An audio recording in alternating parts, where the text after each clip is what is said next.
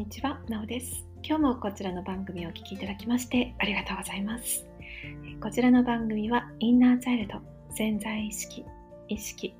といったことに特化した番組です。ナビゲーターは私、オランダ在住の整体師であり、インナーチャイルドメンターのなおがお届けしております。今日のテーマは、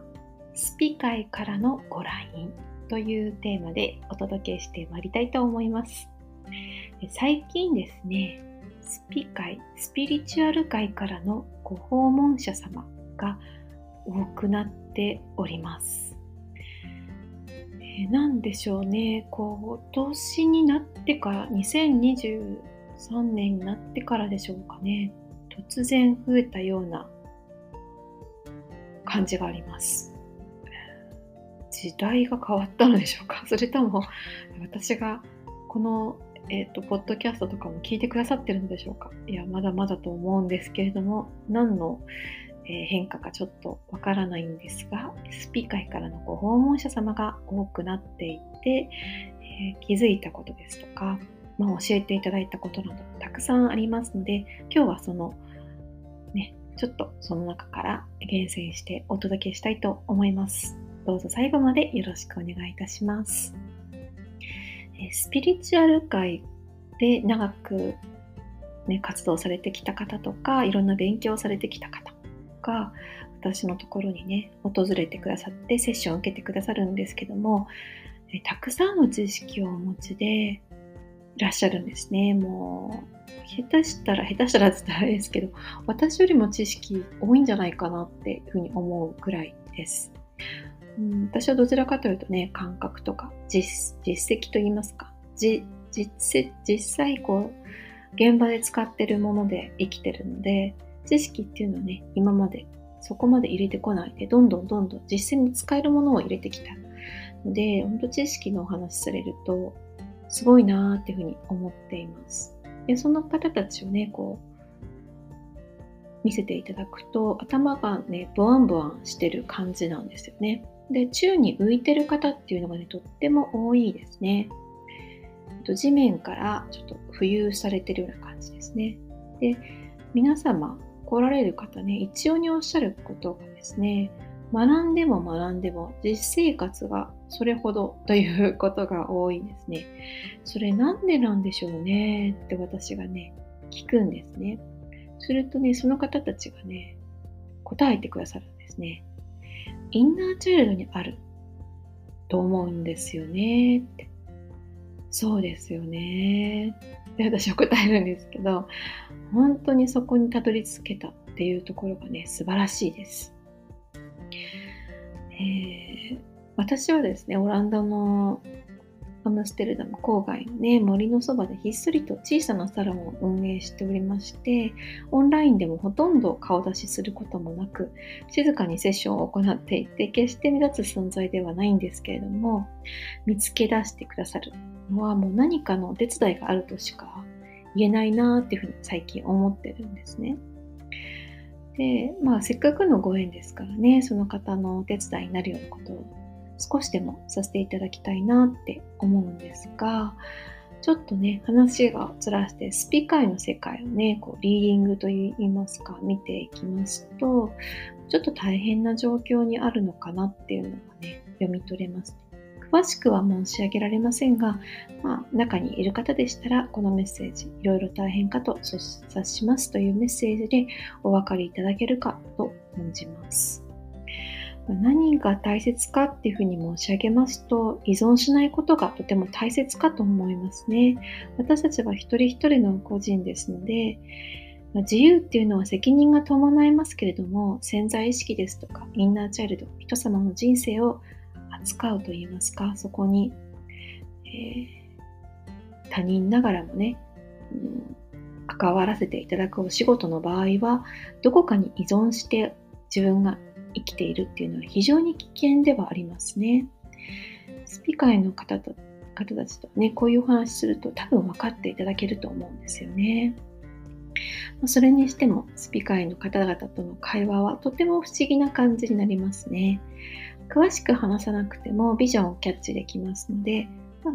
話としては早いですね。会話としてはこう会話してるんですけども、会話の中身といいますか、この、なんていうか、会話の乗ってる音っていうのを、音の、なんていうのかな、えー、その波っていうのを受け取ってくださってるっていう感じありますよね。公務員の方ですとか、左脳系の方ですと、こうはいきませんね。語彙力が問われてきてしまいますので、私も勉強が必要なんですけれども、ちょっと話がずれてしまったので、戻していきますね。で、多分ですね、この私のところに来てくださってる方、ね、結構ここ最近連続してあのセッション続いてるんですけども、これは多分ね、スピーカーでご苦労されてる方がね、多くなってらっしゃるんじゃないかなっていうのを感じます。うん、だいぶ風向きが変わってきたんですよね。スピーカーであれば何でもよかった時代ではなくなってきまして、本当に進化が問われる時代になってきています。これはね、あのスピカーだけじゃないですよね。どの世界でも。例えば飲食、うん、何ですか、レストランとかね、カフェにしろ、あとは、何ですか、お洋服にしろ、アクセサリーにしろ、化粧品にしろ、どの世界にいても、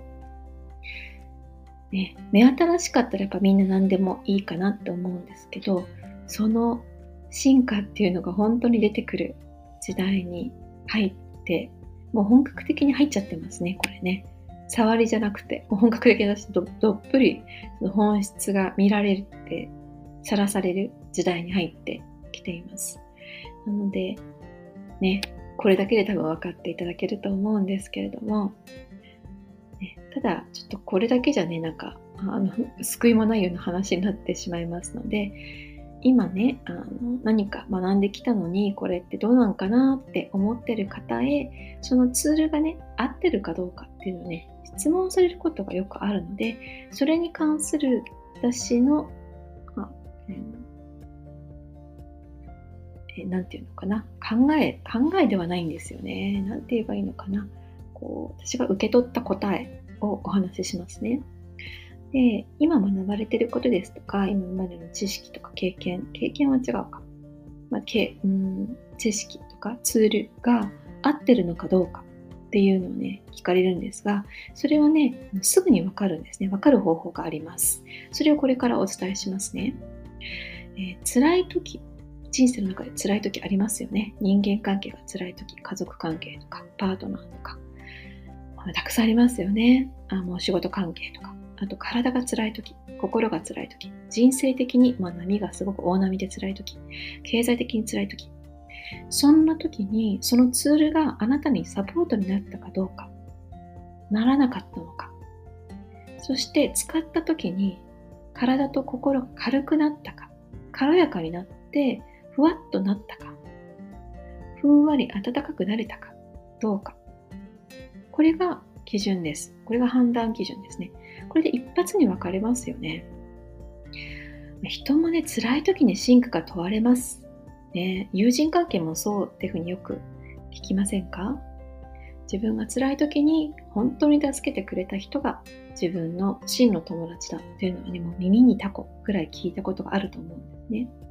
まあ、スピガイだろうと何だろうと、この宇宙にあるのですから、全て同じですね。大変な時にそれが、まあ、自分のサポートになっているかどうか。うんですよね。まあ、調子がいい時っていうのはね、まあ、何やってもいいですよね。本当に。何やってもいい。もう問題はそうじゃない時ね。うん、人生の中には